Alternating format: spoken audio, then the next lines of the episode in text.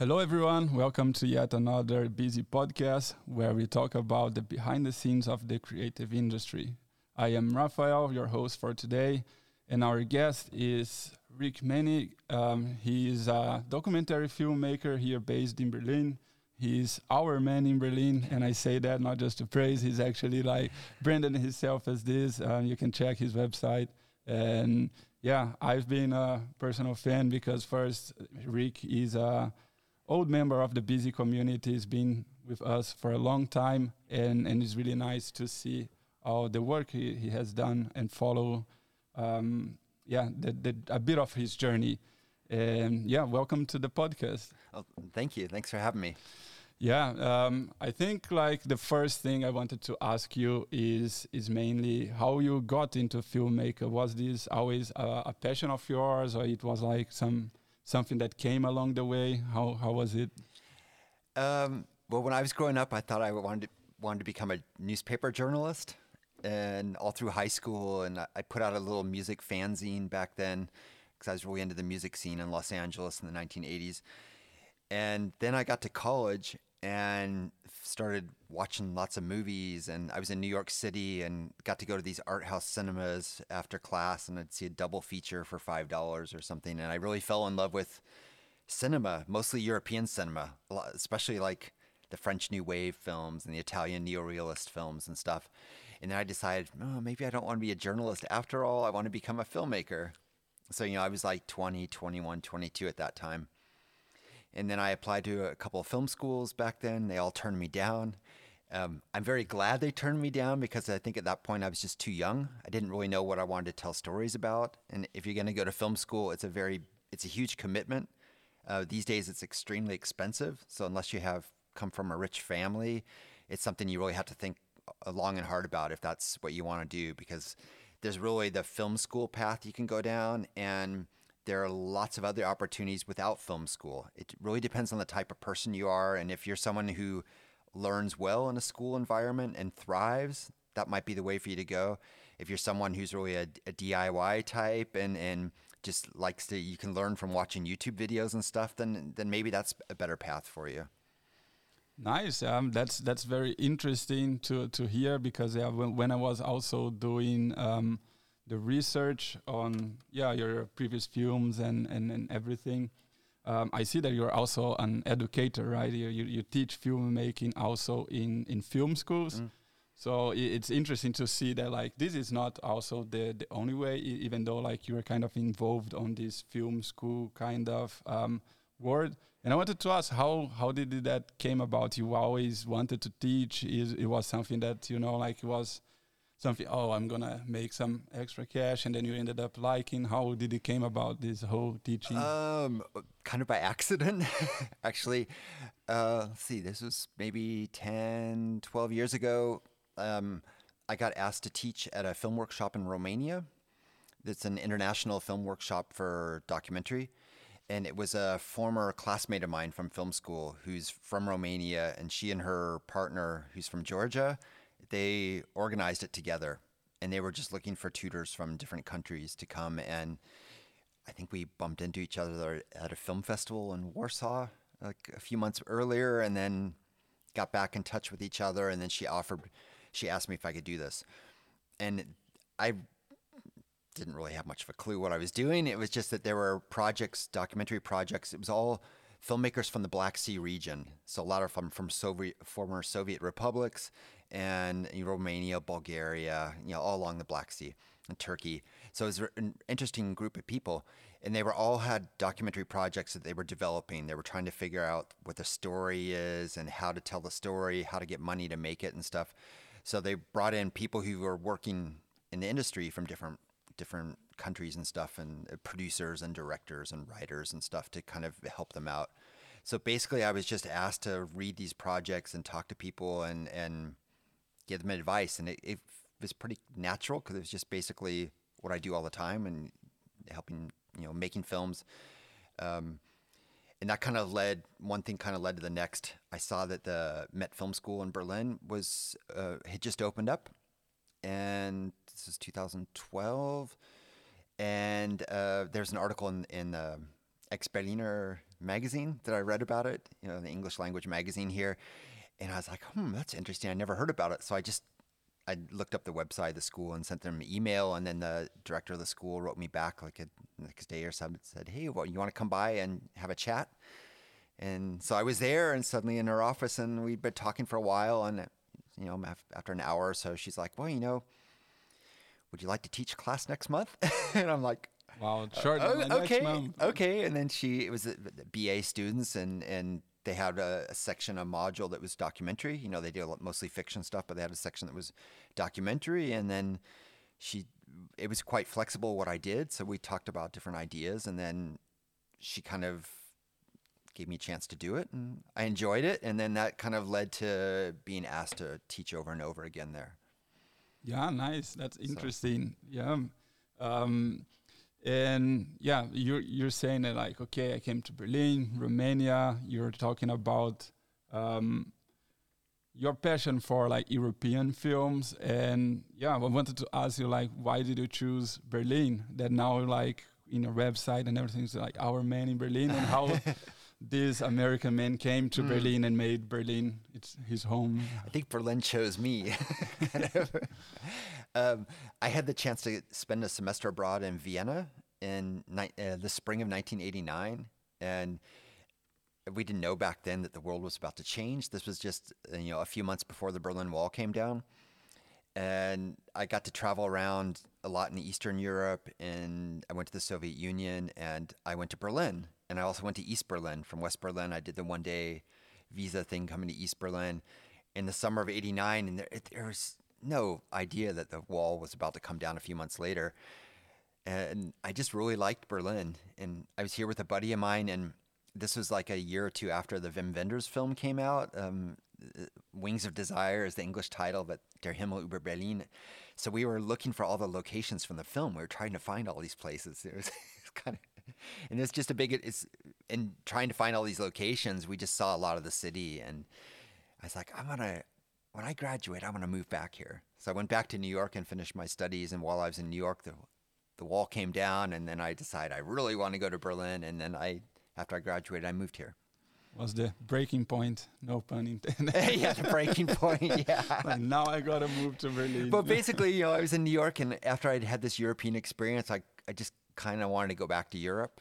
So I I didn't really try to get a job in New York or, anything, and and I applied to a couple film schools then and got turned down. And and then um, actually I had a my bachelor's degree is in English, so I thought, okay, maybe I can teach English, and that's really how I got started here. I mean, first I was washing dishes in a Greek restaurant as an illegal immigrant, and then I got an offer to teach at a teach English at a language school, and they helped me get a visa, so I became a a legal resident of yeah. Berlin. and then uh, at some point, I started going to film school here. Yeah, nice, interesting. Like, and that that's ties with the next question I had for you. It's about like, as you said in the beginning, I was doing like dishes and everything, and this is often the case with film students that want to make into the film industry that they have to do other jobs mm. or even like. I don't know if you always know, like I guess from coming from journalism is something that it's kind of related more to to documentary when you're like exploring other people's story and telling a story that is not like completely created. Um, but sometimes along the way, especially in the beginning, you have to fund your projects, your stuff with not really just being in film, right? Um, and I even like was seeing, seeing your portfolio back then, and I saw that you also did some commercial work. And this is one of the things that people do in the beginning, like they just go start doing commercial work because they know there is money there until they hone in in their skills and then they can go in the path they are more like passionate about mm. and how i'm interested to to listen like how was it in the beginning for you like were you like doing all this stuff like okay i'm gonna do commercial to fund my films later and and how was it like the journey from yeah washing dishes to just play school for like okay now i can fund my own films and, and so mm. on? Um, I haven't done a whole lot of commercial work. That kind of came a little later. What really happened is I have to kind of remember at this time that we're talking about the early 1990s, there was no really good video format that was there was like high end video that the TV stations used, and then there was VHS, which was like these big VHS tapes that were really bad. yeah. So like 16 millimeter and super 8 millimeter were really the only thing we had, and uh, so I started making these super these 16 millimeter films, and it was really expensive to buy the film stock and to process them at the lab. So I was teaching English, and I at some point I got I get, started getting jobs as a translator, translating German texts into English. And that's how I financed my first films, some short films I made um, on 16 millimeter. And the film, I just had to talk to the film labs. In, in some cases, the I was working with film students from the film school here, and some of them had extra film from other productions. So usually I didn't have to buy the film, but I had to pay for all the processing at the labs. And I would talk to the labs, and I was like, I can't pay you everything right away, but they would let me pay over like make monthly payments. So I just remember some, you know, it might take me six months to pay all the bills and stuff, but it it worked somehow. And then I I I teamed up with some. I got to know some film students, and we were kind of able to use some equipment from the school. And um, back then, there weren't weren't very many of us Americans here, so I was still kind of exotic, and people were wondering what I was doing here, and and were generally quite helpful. So that happened. And I had this experience with my first short film, Delphi 1830. It's this three minute experimental film I shot on 16 millimeter with a, a, a wind up Bolex camera. You hand wind mm-hmm. it. I shot it one frame at a time. Wow. Uh, mm-hmm. And then I teamed up with one of my classmates who, who was doing sound, Robert Henke, who's become a quite a famous musician these days, and electronic musician.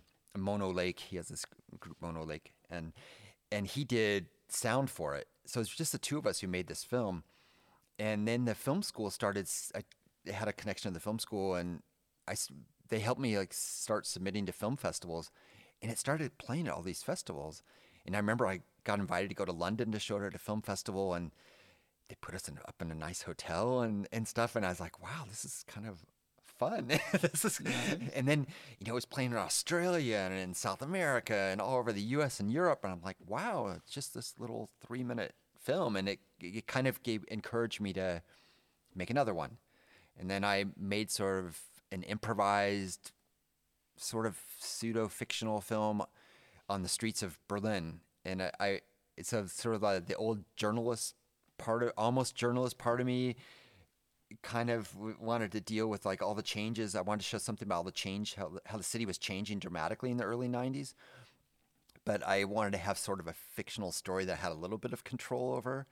So I had these three guys. One was a professional actor, and the other two were just, they're all old school friends. And they, they kind of improvised the dialogue, but we had uh, what was going to happen, I already planned out and we got to these locations we were filming without any shooting permits, totally illegally, doing everything in the night. And um, we just made this short film called Next Time Everything Will Be Better. It's about these three anarchists who are blowing things up in Berlin.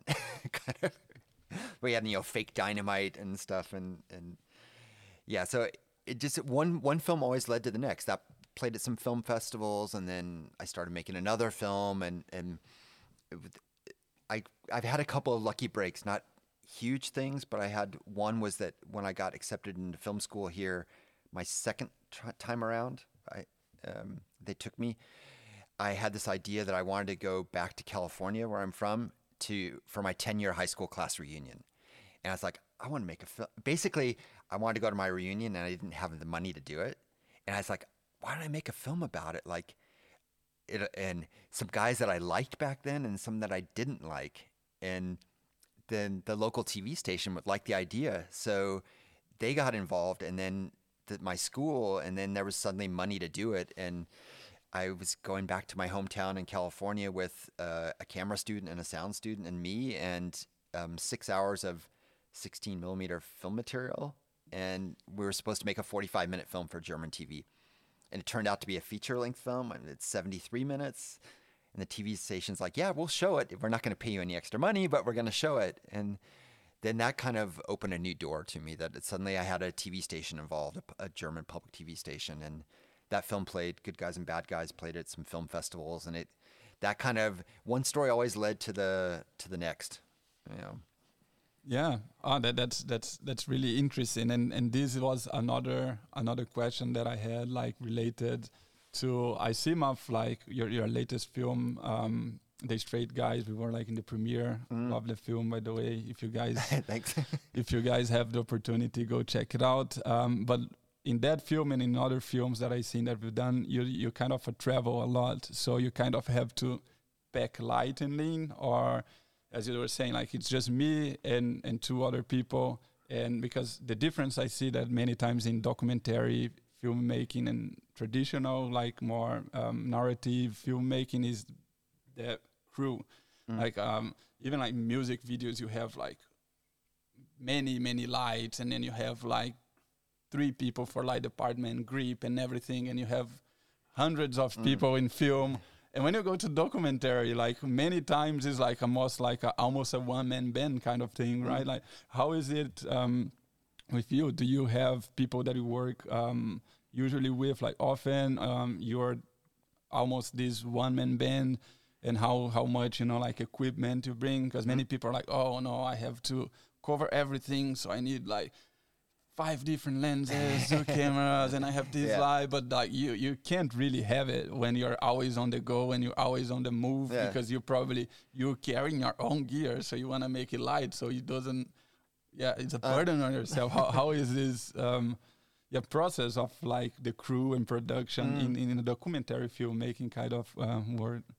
It's every film is different, but it but um, there's sort of an old saying that the best camera is the one that's in your pocket or kind of whatever you have. So I I'm not someone who gets obsessed with having like the fanciest new camera. Um, it just doesn't interest me that much. I'm always trying to find the tools that fit the project I want to do and the type of situation I'll be in, whether I'm filming alone or with a crew, just so that we, if we're going to some, like with the straight guys, part of the trip we knew that we would be taking a helicopter to this island in the Bering Strait, and there was a strict limit on how much we could take with us. So we had to really design our our gear and our our whole strategy for that shoot with how we would how much could we take with us. And that also means like what can you take to wear and, you know your private things and stuff and, and really we had to weigh everything and, and really think it through and and try to keep it kind of minimum. That was we had a, I had a camera guy a, a sound guy and me and then the two people are two characters that were traveling with us so it's basically five of us Sometimes I shoot on my own, but that's usually just when I'm starting a new project when there's no money yet, so I have to start start filming something and then I cut together a teaser to start pitching to people and, and showing it around to try to get money. That's how it kind of works. And that's where I really think this digital technology is fantastic because it's I mean, this is a, in some ways it's a great time to become a filmmaker or a you know a media maker or whatever you want to call yourself because you can you can start and you can actually produce something with very little money and you don't need a whole lot of equipment. And you know with Beezy you can just rent equipment from colleagues for really cheap and you know make deals and stuff and that's that's really great. I mean i can start projects i've had i've had stuff that i've been pitching where i just had like some shots from my iphone because I, that's all i had with me when something happened and that there are shots in the straight guys that were from my iphone because that that's all i had with me at that particular moment when something happened and um, these days you can kind of mix it all quite well. It it was very different when I started. You had to really have some kind of a proposal that you pitched, and you kind of had to wait. You basically had to wait until someone gave you money because it was so expensive to get started. Yeah, nice. Yeah, um, I was interested because like I've been doing like music videos, for example, and then I see like this RE 4.5 kilowatts, and then it just the thing is like 30 kilos probably, and like it's not feasible in every new hour is on the go. Um, and it's funny that you, you bring up this like, oh, I used to have to pitch and and do this all this stuff because yeah, the kind of the next two questions kind of that I have is one how it's different now and back then like how do you used to fund your films and how do you fund your films now? Is, is it changed or is it kind of the same process? And another i think is kind of related um, is how you find the stories. Because first before you pitch anything you have to get a story that you want to tell through the documentary film right? And then i how do you actually go and, and find these stories? Do you it's just like your journalist that you go and, and uh. research, uh, and or, or, how does it come about? How do you decide what story you want to tell next? Um, the stories kind of come to me. Is is over time it's become like that. Like uh, let's see, if we go back to that class reunion film, I wanted to go to this class reunion, so that kind of that led to that story, and then after I finished shooting that, I I went and visited my mother, who at that time lived in a town called Branson, Missouri, which is kind of like a Christian Las Vegas in the middle of the U.S.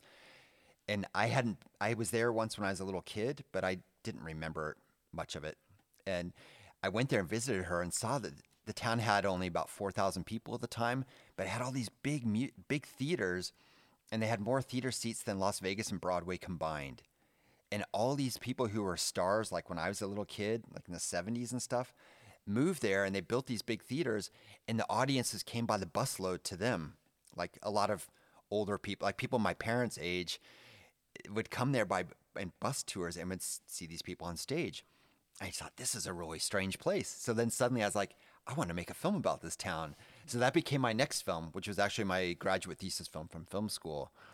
And then when that while i was making that film i met some people who who uh, are musicians in that area in the Ozark Mountains of Missouri, who were like hillbilly, modern day hillbillies, you know, with the overalls and big bellies and big beards, and and played a mixed a mixture of traditional hillbilly music, a little bit bluegrass, country type music, but they're also writing their writing new songs, and they're all about my age. And I was like, this is really interesting. These like people my generation who are have this kind of tradition, but also doing something new, and I liked the combination, and that became my next film, Homemade Hillbilly Jam.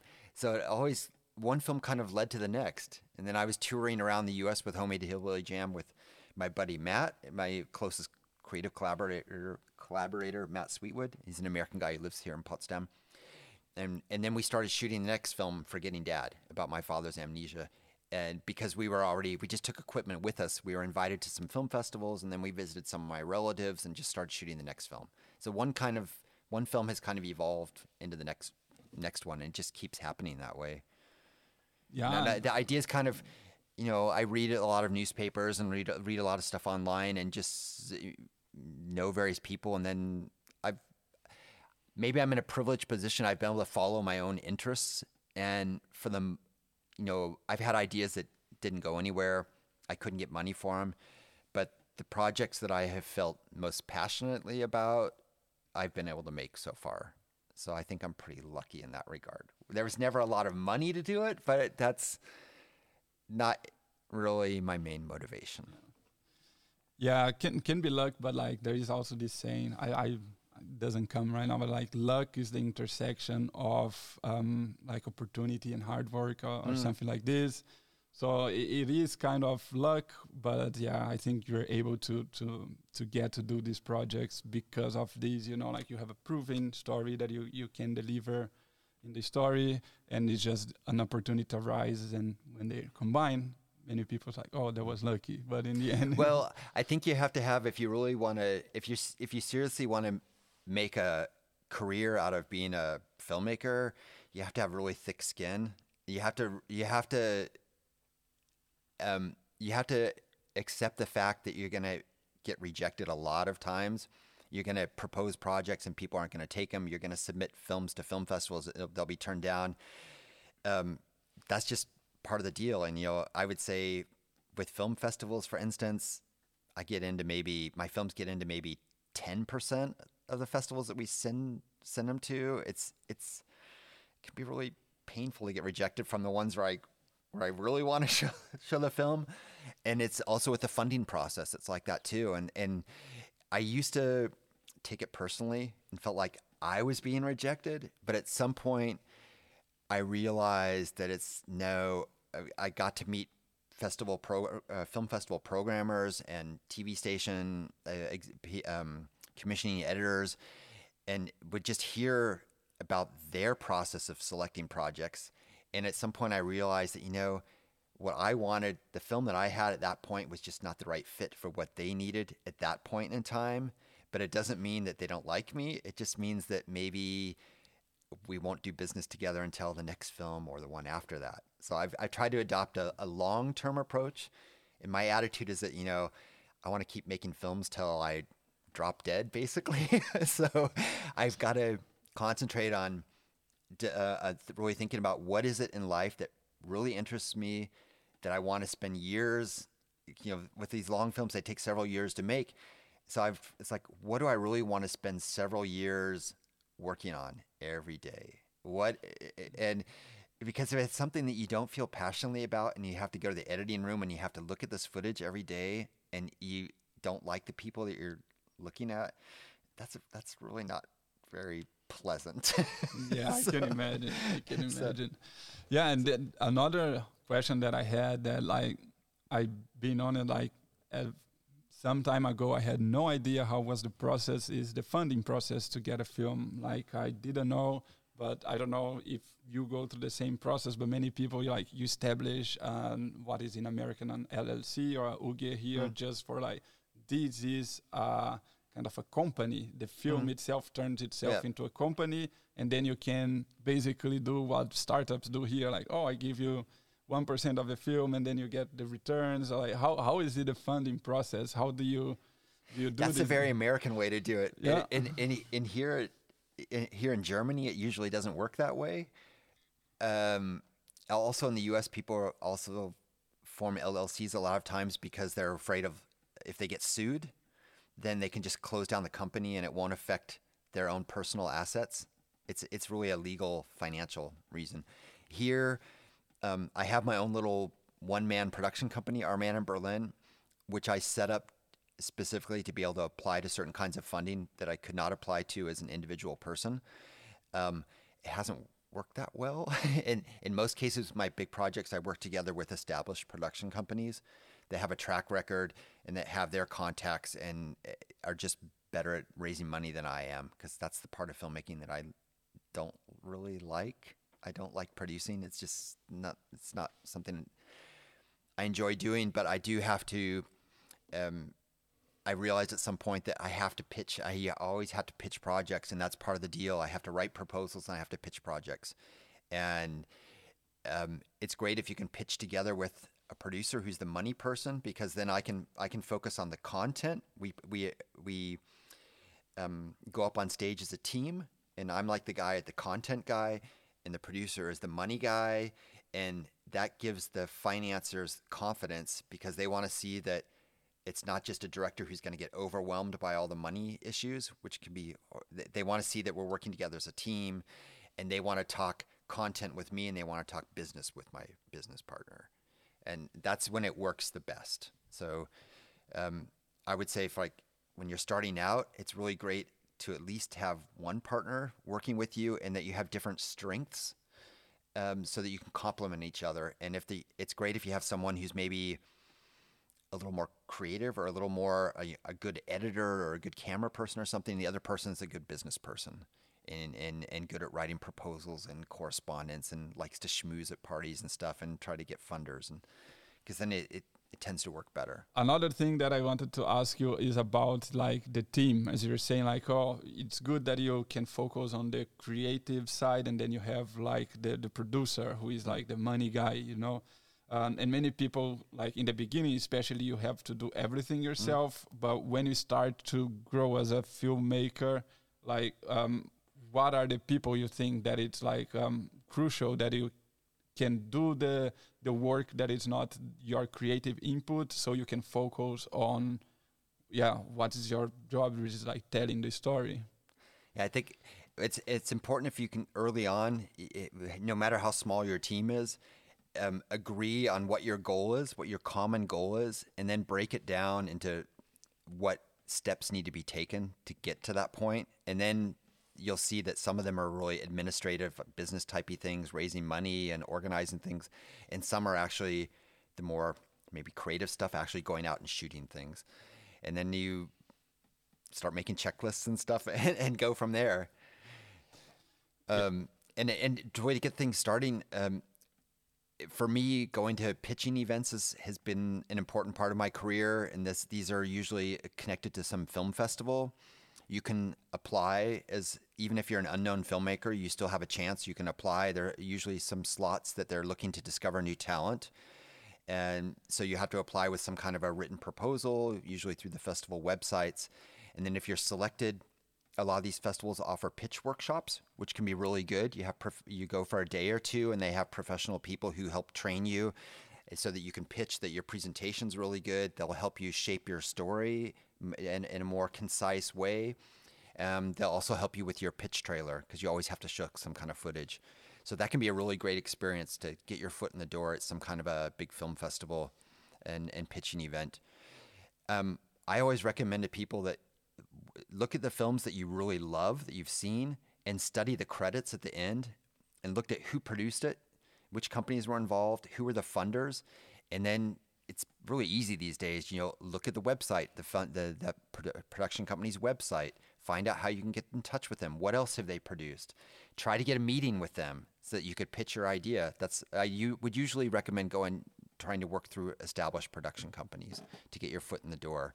And you can also look at the funders. And but if you're an unknown person going straight to a funder, that's a little tricky. It's usually better to go through a production company, and they have all their contacts, and they'll they'll go that way. Yeah, that that was actually my next question. Like when you have the idea who you pitch to, so it's basically like you probably have more options, but production companies is the one that makes sense because everything you said, you know, like they already have um, the contact and everything, so we make the the the whole process from idea to bringing it to life easier. And another thing I wanted to ask you talked about film festivals. Um, when the film is done, like you finish editing and now it's time to show, you know. Um, what is, is there like any strategy or like you, you are selected picking any film festivals there is like oh i want to apply for this film festival because it's more related to the story mm. or it's like oh no i'm applying this because it's it's a big one and then it's like more prestige or the other way around like oh i'm gonna try to go for the small dogs first like mm. the less recognized mm. so i can get the foot in the door and then because i'm accepted maybe i can get accepted like change right. a bit the visibility of the film. Right. Is there any strategy that you follow to send the films to festivals? Yeah. Which festivals? Well, first you need to really honestly look at what you have and try to try to bring in some outside people who will give you an honest opinion about the film. Is this something that really could go to, to the Berlinale or Sundance or something like that, or is it something that's maybe not quite that good?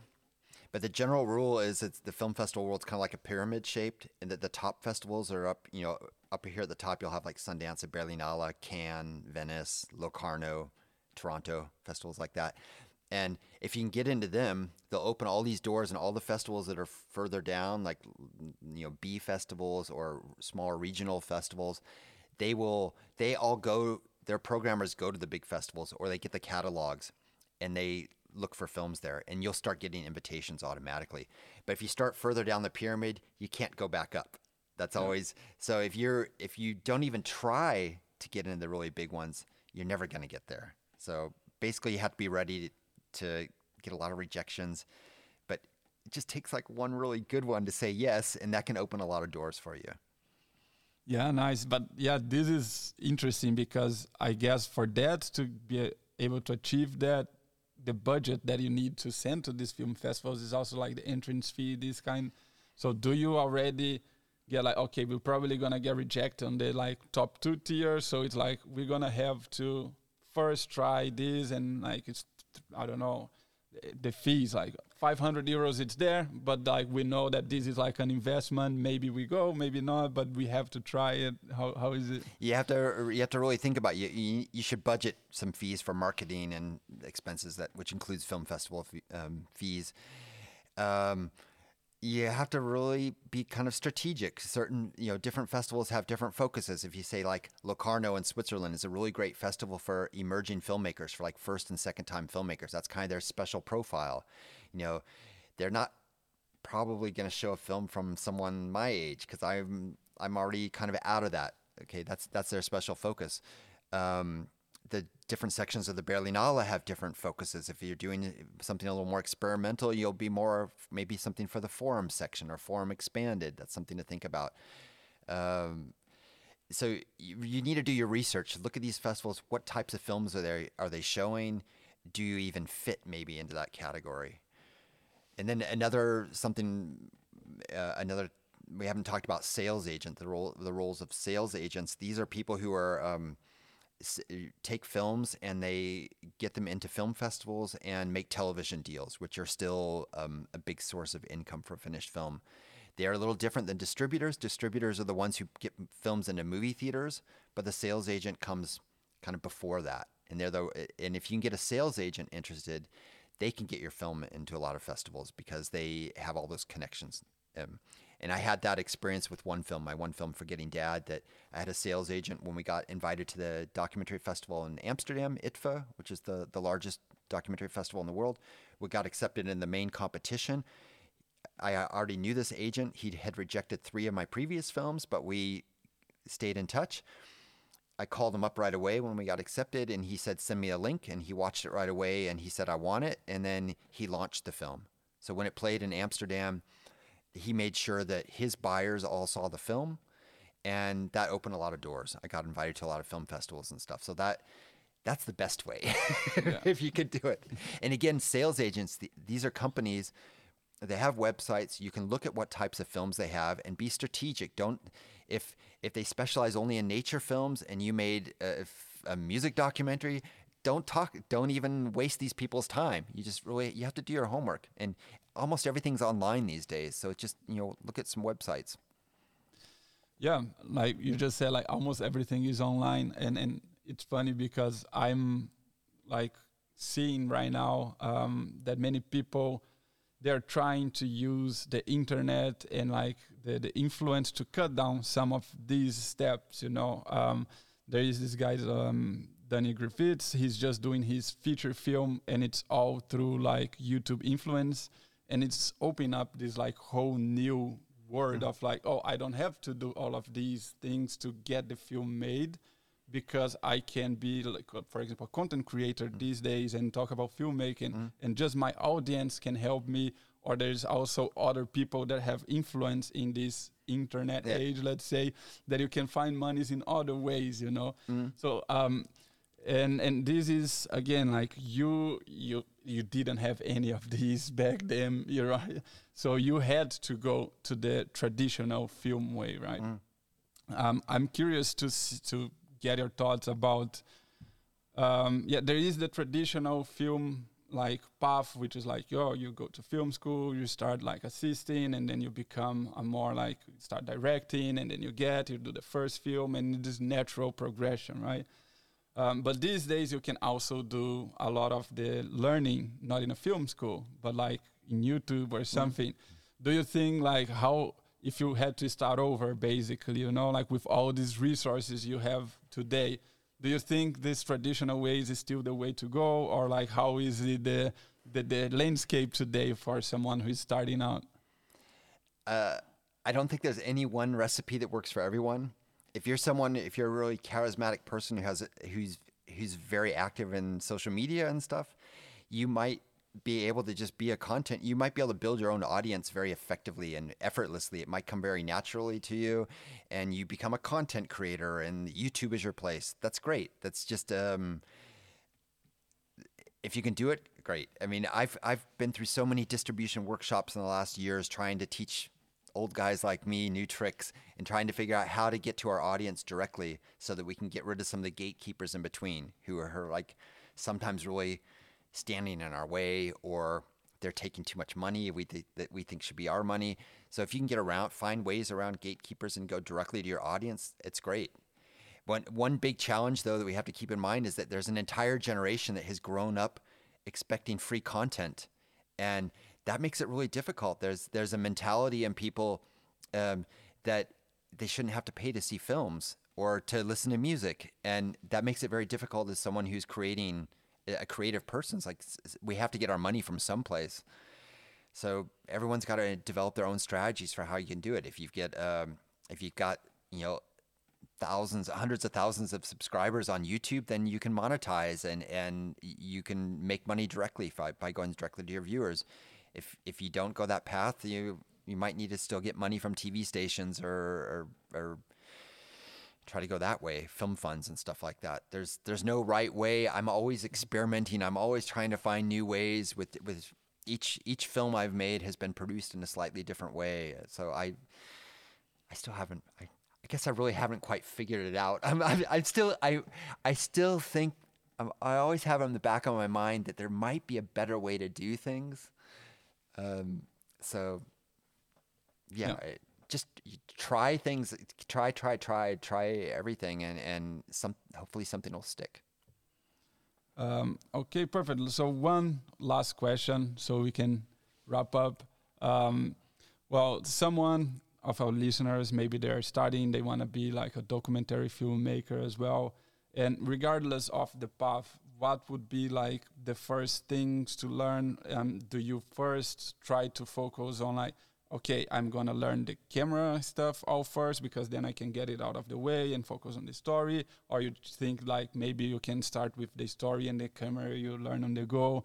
Is there any like from experience like some kind of path, not in like film school or anything, but like what skills you should learn and like what people you sh- you should look for like in uh, to progress as a filmmaker if you're just starting out I'd say the number one most important skill as a documentary filmmaker is to be a good listener. It really comes down to that. You know, I sometimes think of myself as a professional listener because my experience has been that a lot of people I film with are really appreciative that I'm there and I just listen to the stories, listen to them because a lot of people are just really lonely. They have things, something that they feel passionate about in life and they have no one to talk to. Or everyone around him has heard, has already heard these stories over and over again. And if you come there as a new person and you really listen to people and ask questions that are relevant to them, then they'll open up for you. And in best case scenario, you bring along a friend who happens to be good with a camera, and then you can capture some magic. it's really tough if you just try to do everything yourself. I really encourage people to try to get at least one person to kind of team together and because I've I've always had like a sound guy or a camera person with me who who notices something that I don't notice, and maybe they like, "Hey, why don't you ask him that question?" And sometimes it's something really important that I just missed for some reason because they are observing the situation from a different perspective than I am. And and it's it really comes down to teamwork. Whether you have a small team or a big team, I really encourage people to try to not do everything themselves. Yeah, perfect. Um, yeah, I think with that we we wrap up this episode podcast. Thanks a lot for being here to Thanks share your me. to sharing your knowledge. I myself learned a lot. I hope the listeners could get a lot of value out of this. And yeah, excited to see your next projects, your next films. And Thanks. see you in the next episode in our events or social media. We'll see you guys in the next one and until then keep creating.